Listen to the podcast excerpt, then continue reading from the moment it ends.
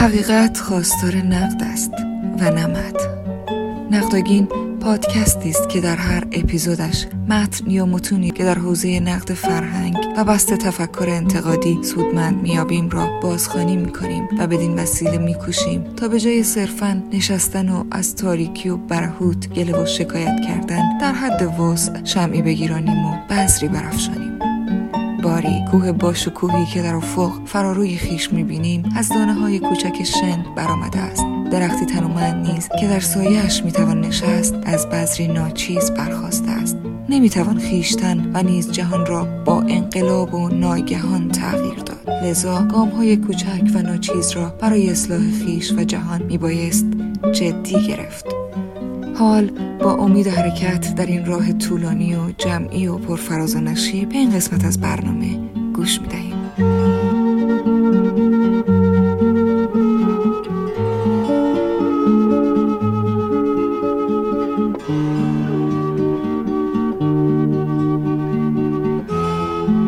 به نام خدا و البته خدای غیر از الله. متنی که اینک براتون بازخوانی صوتی می‌کنم عنوانش هست مختصری پیرامون مقوله جبر و اختیار. به قلم آقای علیرضا موثق. چندی پیش فایل تصویری رو مشاهده کردم فایلی کم حجم حدود 13 14 دقیقه بود که آقای مصطفی ملکیان در اون فایل توضیحاتی رو راجع به مقوله جبر و اختیار و موضع خودشون میگه و به نظرم رسید که من هم در حد وسوع بزاعت به اختصار نکاتی رو بیان بکنم. چندی پیشتر از آقای مصطفی ملکیان دکتر سروش نیز در یک فایل صوتی نکاتی راجع به مقوله جبر اختیار بیان می‌کنه. نقل مضمون میگه که ما وقتی علوم تجربی مربوطه رو مطالعه می‌کنیم به ما میگن آقا صد درصد خیالتون راحت جبر مطلق حاکمه. اما در علم حقوق و علم اخلاق ما که به مطالعهش می‌پردازیم و خودمون در اون موازی اتخاذ می‌کنیم اختیار رو قبول می‌کنیم یا مفروض می‌گیریم. و بعد اشاره می‌کنن که این موضوع جزو رازهای عالمه و نمیشه ازش به نحو تام و تمام گره گشایی کرد و خودشون هم چندی تلاش کردن و موفق نشدن. خود دکتر سروش به نظرم دکتر سروش در اینجا اشتباه می‌کنه. شاید به نحو مطلق و قطعی و جزمی و یقینی نشه برهانی قاطع و خدش ناپذیر اقامه کرد برای فیصله بخشیدن به این قائله و مناقشه. اما ادله جبرگرایی ادله که از جبرگرایی دفاع می‌کنه به نظرم قوتش به نحو قابل توجهی بیشتره. و ما فلواقع در یک دوره به نحو اغلبی مختار بودن آدمی رو پیشفرض گرفتیم. به نحو اغلبی.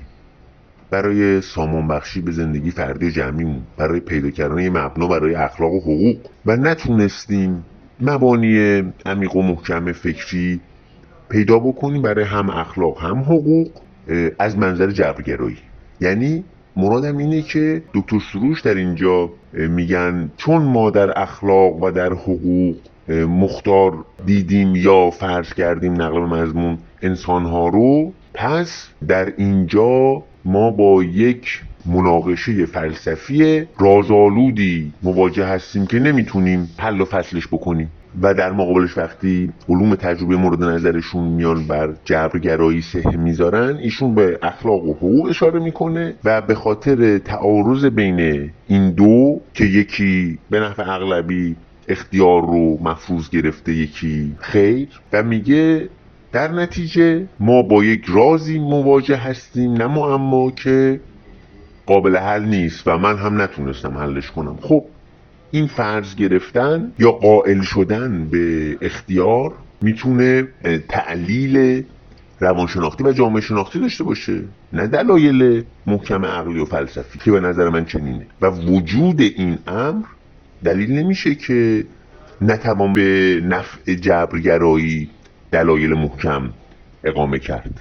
من حقیقتش اشاره کردم در نوشتم که در زندگیم حتی یک ساعت مسلمان نبودم. چندی پیشم یکی از دوستان از من پرسید واقعا فلانی حتی یه ساعت هم مسلمان نبودی؟ گفتم نباید از کودکی با عقل من جور در نمی اومد مدعیات اسلام. من حتی یک روکت نماز نخوندم و حتی یک بار روزه نگرفتم. البته یه بار مادر بزرگم گفتش که یک هدیه کادوی شیرینی بهتون میدم به من و خواهرم. اگر روزه کله گندیشی بگیرید که من گرفتم و وسطش هم خوردم روزم رو. اون زمان ما نماز اجباری هم بود. غالبا در می‌رفتم از نماز و بعضی موقع که گیر میافتادیم و می‌رفتیم به اجبار نماز تو دهه شست که خوش به حال جوانای امروز که اون دورن رو ندیدن و امیدوارم کسی نبینه می‌رفتم سر نماز اونجا شوخی می‌کردم با دوستان و نمازی نمیخوندم. واقعا برام قابل توجیه نبود.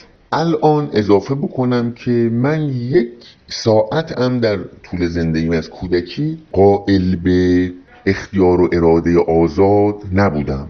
با عقلم سازگار نبود. هم این قضیه قائل شدن به اختیار و اراده آزاد و هم خدای ادیان. از این وجه و از این حیث و جهت که هر معلولی علتی دارد به خدای ادیان که می‌رسیم ایشون علت ندارد علت العلل است. در خدای نامتشخص این جهان و خدا دو چیز نیستند خالق و مخلوق دو چیز نیستند یک چیزند. و اون هم قدیمه. پس این قضیه علت و معلول هم حل میشه از جنبه خالق و مخلوق که ما میگیم هر مخلوقی خالقی دارد هر معلولی علتی دارد اما الله علتی ندارد خودش علت العلل است. ایرادهای متنوعی به این به این مدعا وارده. از جمله اینی که این الله قبل از خلق این جهان چیکار می‌کرده؟ چرا این جهان رو زودتر خلق نکرده؟ قبلش ایشون در کافه آسمانی قهوه میخوردن و سیگار میکشیدن. چیکار می‌کردن؟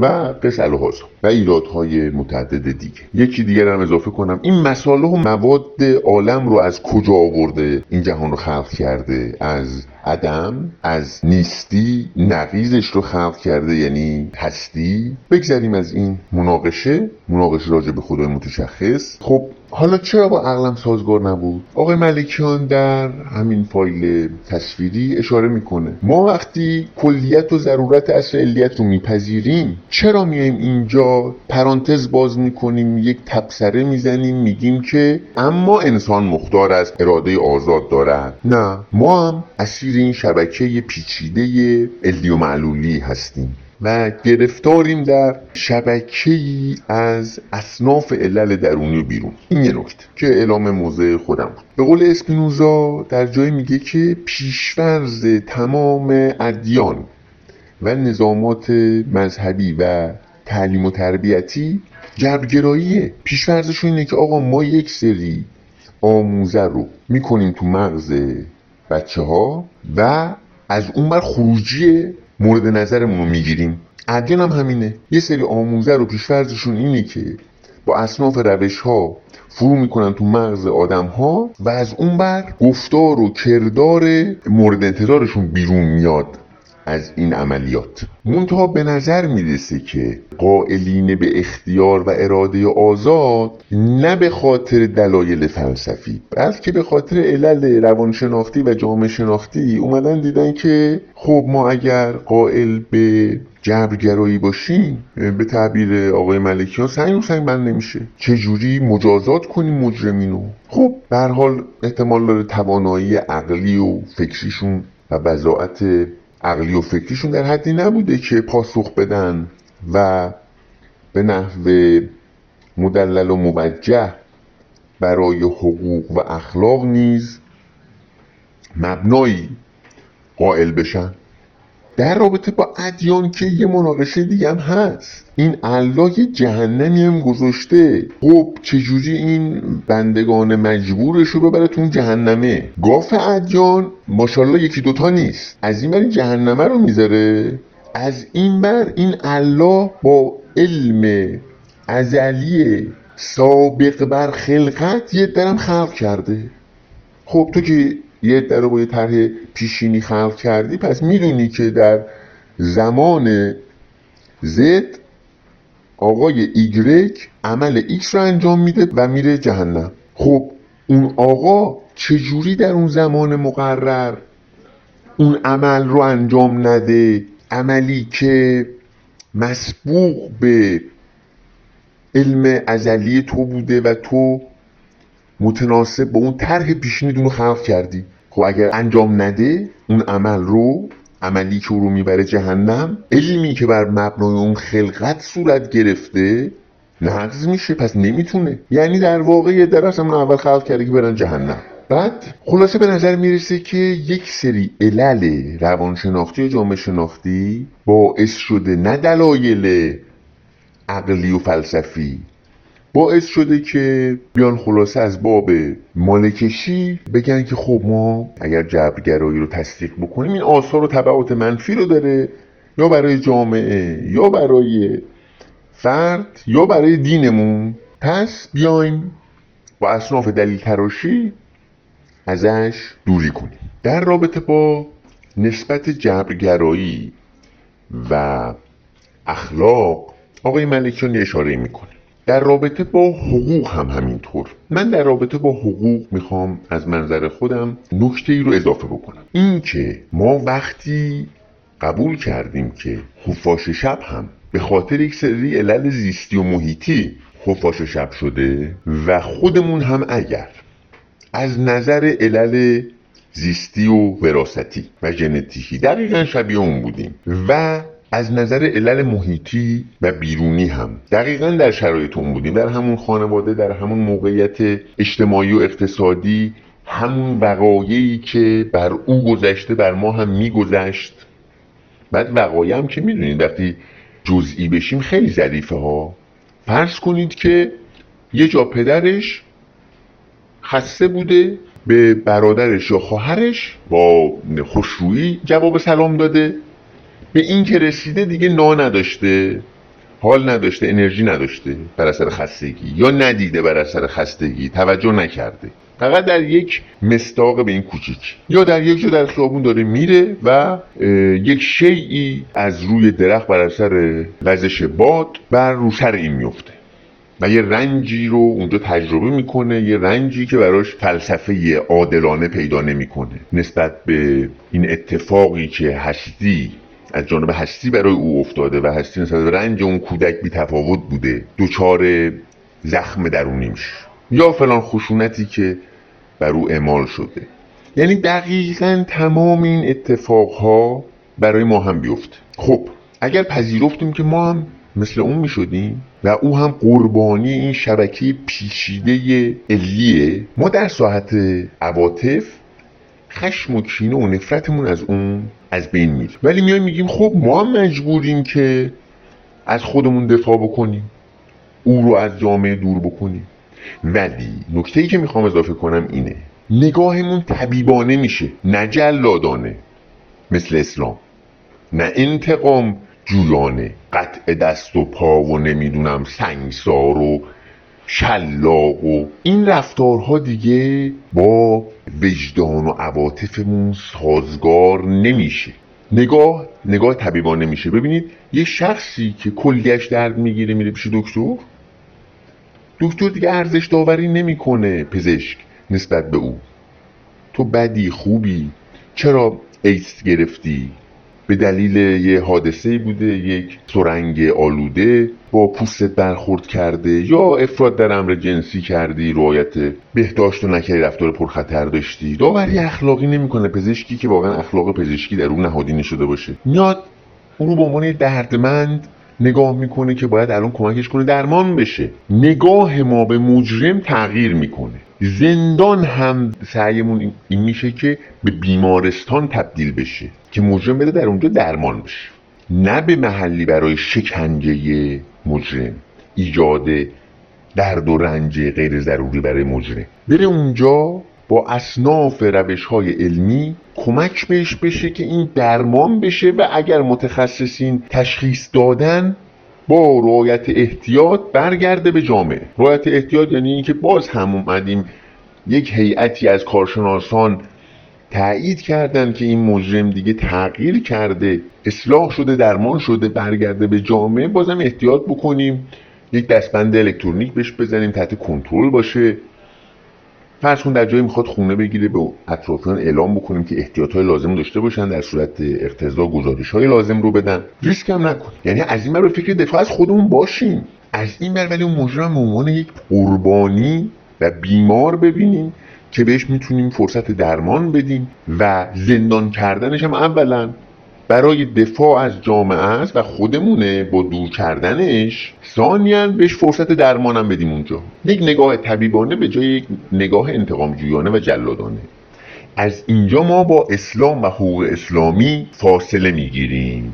در رابطه با نقد قصاص به طور خاص و مجازات اعدام به طور عام من چند استدلال رو مطرح کردم. یکیش همینه یکی دیگهش و به نظرم مهمتر اینه که ریسک خطا در امر دادرسی و مجازات فرد بیگناه که حالا الان من اینو داخل پرانتز فقط اشاره بهش کنم و چون بحث مجازات و جبر حاکم بر ما برای دفاع از خودمون شد شاید یکی بیاد بگی که خب ما هم اونو بکشیم اینجا چرا نباید خفاش شب رو بکشیم؟ از جمله به این دلیل.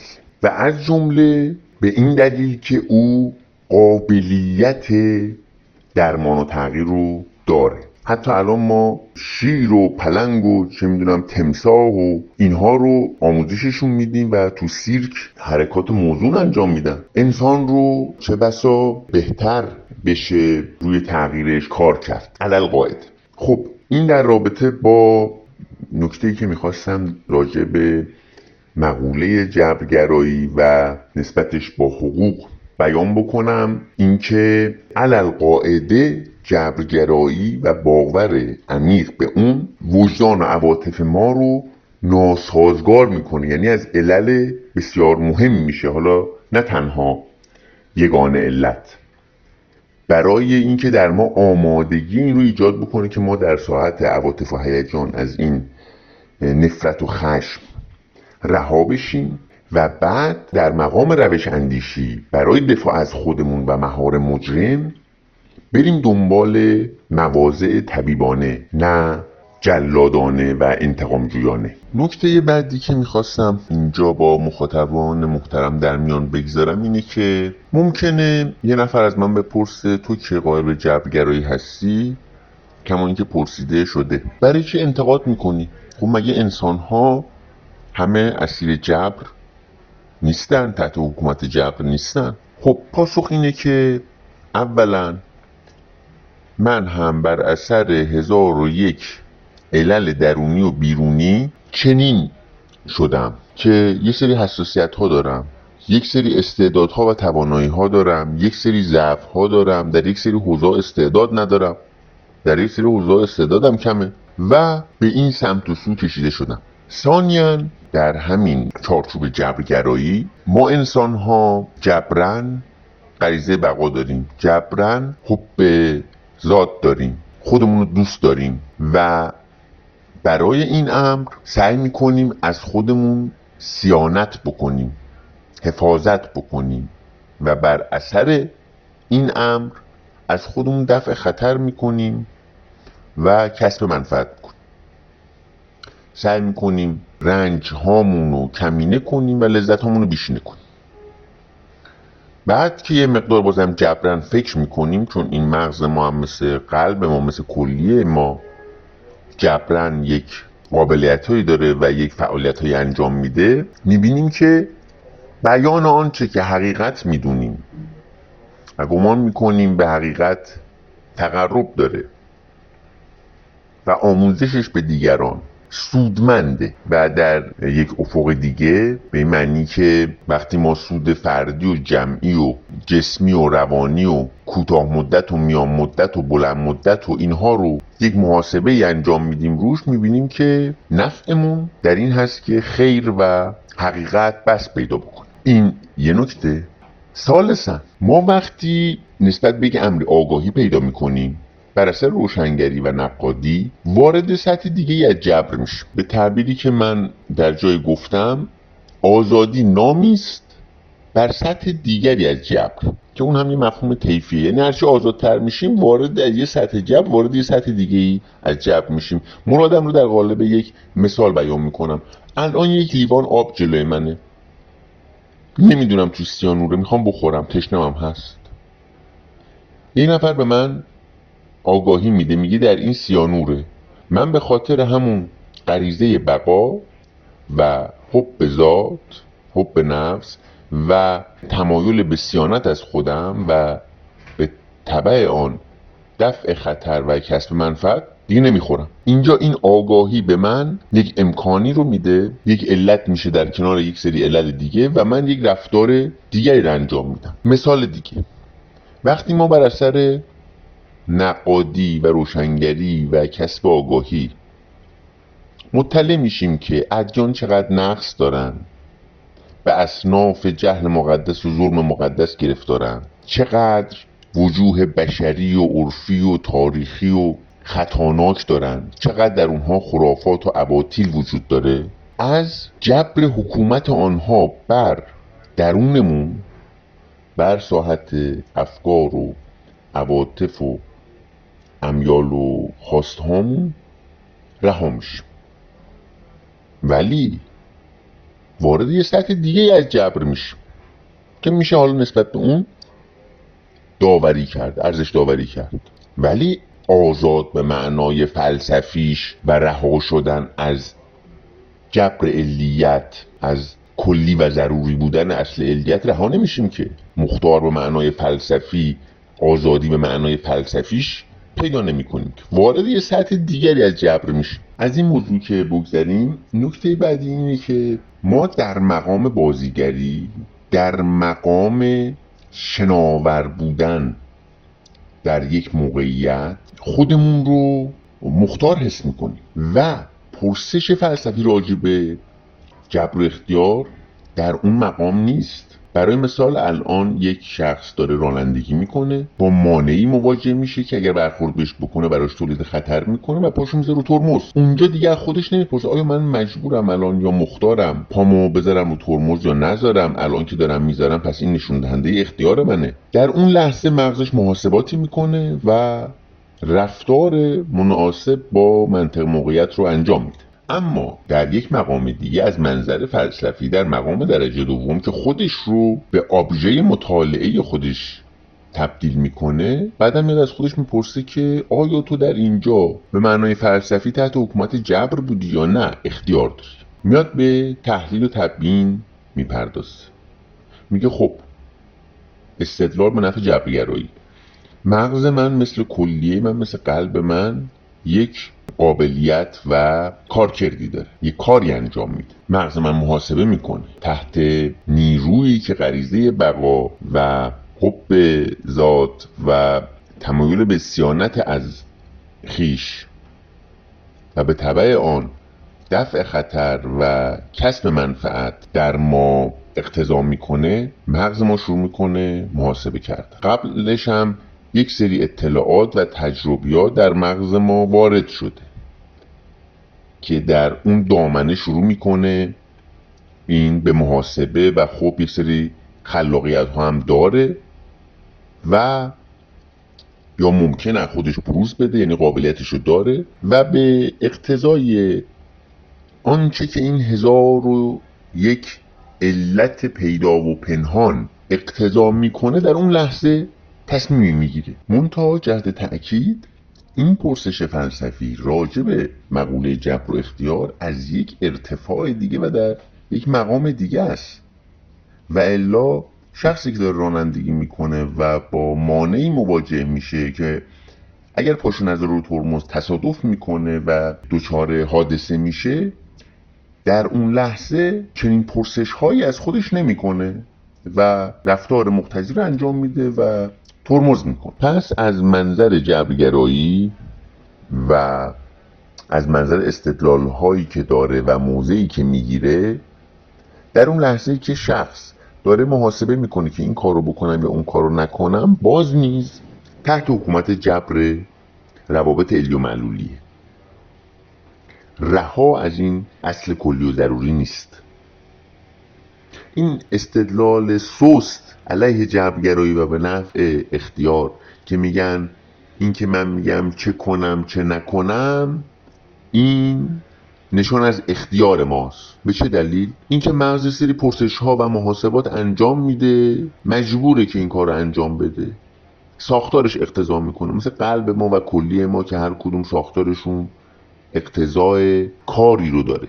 محتوا و جهت محاسباتش هم اسیر هزار و یک علت بیرونی و درونی و زیستی و محیطی. محتوا و جهت محاسبات از آموزه ها و اطلاعاتی که واردش شده از آموزشی که دیده از تجربیاتی که داشته از وضع بیوشیمی آدمی تاثیر می‌گیره. یکی که سروتونین خونش بسیار پایین باشه یه سری آموزه های دیگم و تجربه های دیگم وارد مغز شده باشه. برای مثال گمان نکنه که الان اگر خودکشی کنه میره جهنم. تعلقات عاطفی هم نداشته باشه. انواع تنهایی ها رو گرفتارش باشه به نحو شدید. و و و و در این محاسبات که آیا خودکشی کنم یا نکنم آیا سیانو رو بخورم یا نخورم ممکنه بره سمت خودکشی پس یه سری محاسبه کردن و بعد یک تصمیم گرفتن از میان گزینه‌های مختلف این دلالتی بر اختیار به معنای فلسفیش نداره. ضمنا راجع به این ویژگی ذهن ما که بعضی موقع دچار چه کنم چه نکنم میشه و هی تردید داره و بالا پایین می‌کنه تا یک انتخابی رو انجام بده یه توضیح بدم خدمت مخاطبان محترم. در اینجا ببینید در یک ترازو اگر ما در یک طرف وزنه یک کیلوگرمی قرار بدیم و در طرف دیگه وزنه ده کیلوگرمی بدون اینی که این ترازو بازی انجام بده سریع اون طرف که وزنه ده کیلوگرمی در اون قرار داره میاد پایین. به همین قیاس وقتی از ما می‌پرسن دو دو تا میشه چهار تا یا 16 تا ما سریع بدون اینکه بگیم چه کنم چه نکنم میگیم دوتا میشه چهار تا. منتها در جایی که یک طرفی وزنه یک کیلوگرمی قرار بدیم طرف دیگه وزنه یک کیلو و یک گرمی یک مقدار این دو کفه بازی می‌کنن. دو کفه ای که اندکی سنگین تره بیاد پایین تر این حالت چه کنم چه نکنم رو تشبیه کنیم به این وضعیت. در جایی که ما با انتخابی مواجه میشیم که مثل اون داستان دو دوتا میشه چهار تا دو دوتا میشه 16 تا نیست. پس بازی ذهن ما چه کنم چه نکنمش مثل اون بازی دو کفه ترازو می‌تونه چنین تبیینی داشته باشه. و دلیلش این باشه که اون گزینه ای که می‌خوایم انتخابش بکنیم و بین گزینه های مختلف در مقابل ما قرار داره. وزن عللی که باعث میشه اونو انتخاب بکنیم در مقابل عللی که از بقیه گزینه ها حمایت می‌کنه اندکی بیشتر. حال اگر ما خداگاهی داشته باشیم به اینی که چه عللی متمایل به گزینه ای که انتخاب خواهد شد یعنی از یک منظر پرسپکتیو پرنده فرض کنید یک نفر از بالا داره نگاه می‌کنه در همون سیاق که ما وقتی می‌دونیم وزنه ای که در یک کفه ترازوی یک کیلوه در اون یکی یک کیلو یک گرم می‌دونیم اینا یه ذره بازی می‌کنن. النهایه می‌دونیم که اون وزنه ای که یک کیلو یک گرمه اون صفحه از ترازو که در اون قرار داره رو میاره پایین تر در رابطه با چه کنم چه نکنم پدید آمده در ذهن خودمون هم به همین سیاق به همین قیاس و در همین سیاق اگر از اون منظر از منظر پرسپکتیو پرنده یکی بیرون گود نشسته باشه و بدونه که آقا وزن عللی که الان بین سه گزینه الف و بو جیم در آقای ایگرک باعث میشه که گزینه الف رو انتخاب بکنه اندکی بیشتره. نسبت به عللی که از گزینه‌های دیگه حمایت می‌کنه. اون می‌دونه که درسته ما یه ذره ذهنمون داره بالا پایین می‌کنه چه کنم چه نکنم می‌کنه. با خودش. میگه با خودش.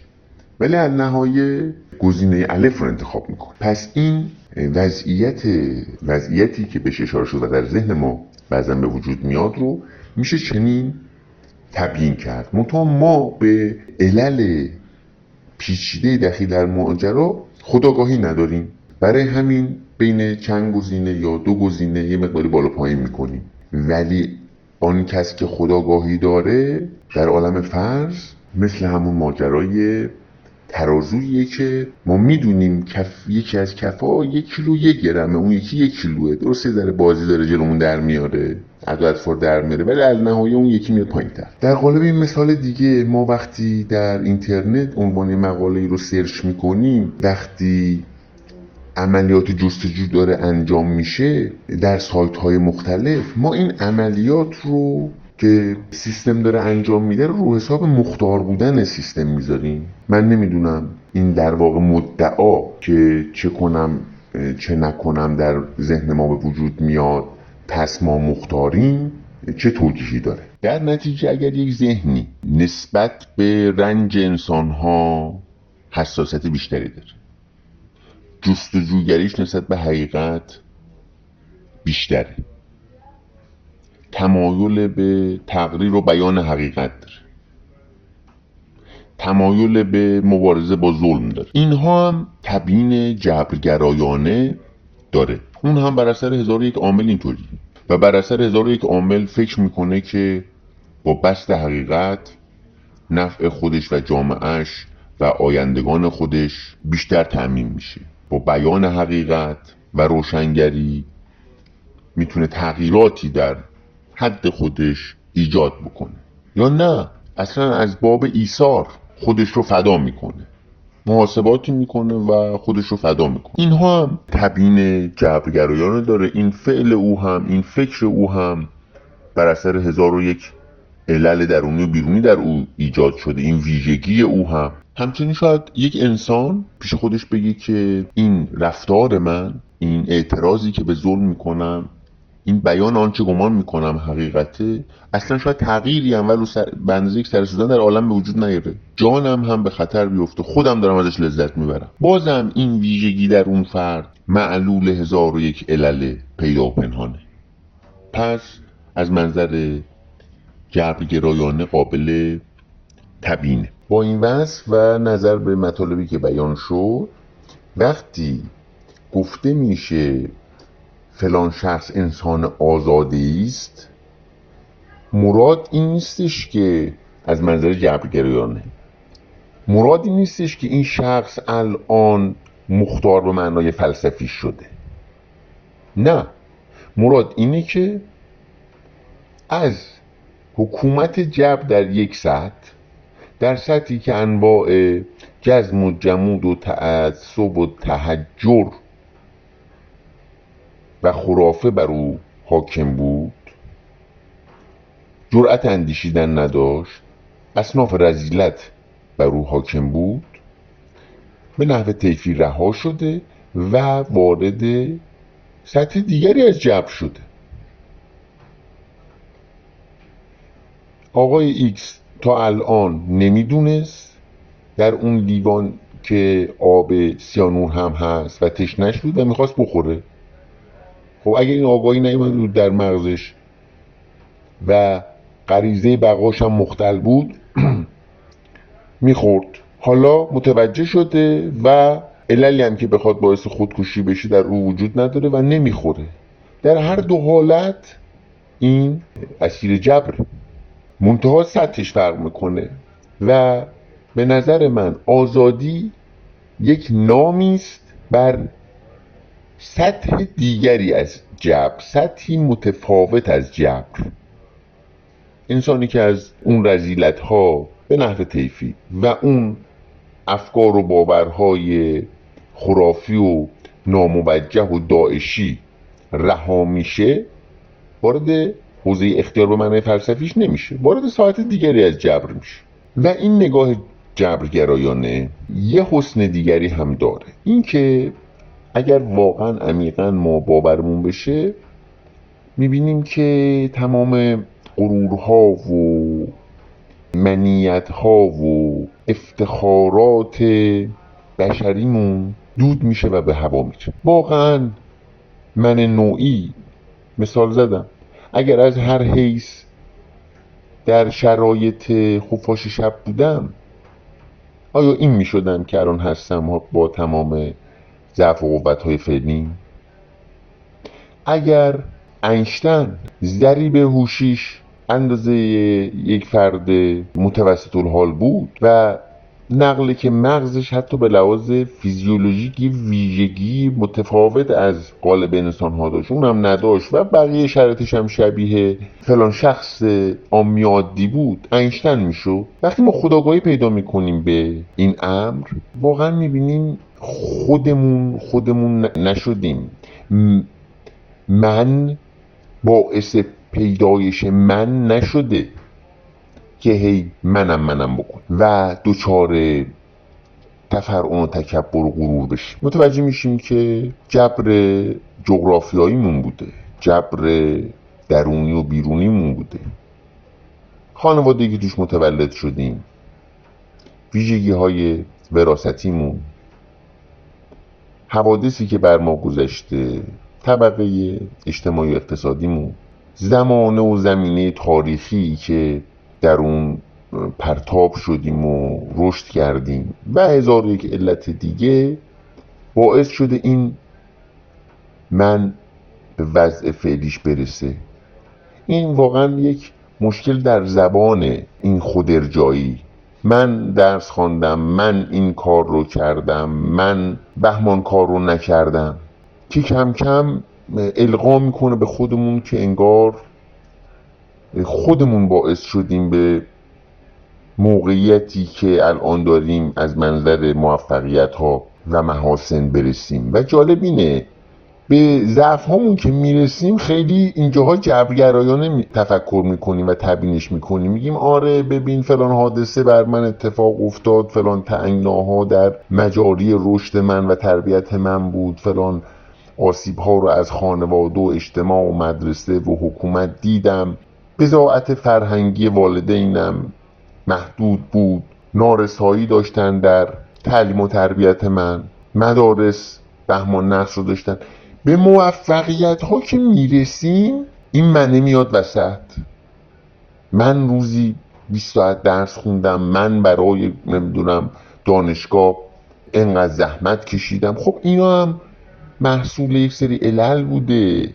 و در کنهش بریم می‌بینیم که این هستی در ما این حالا بگیم ایجاد کرده و مسامه در لفظ خدای متشخص به ذهن متبادر میشه. از این هستی برآمدیم و اینها اموری بوده که در ما شده رویده. خب سخنم در اینجا به پایان رسید. ممنونم از مخاطبای محترم بابت حوصله‌ای که به خرج دادن و این فایل صوتی رو گوش کردن همگی رو به خداوند میسپارم و البته خدای غیر از الله.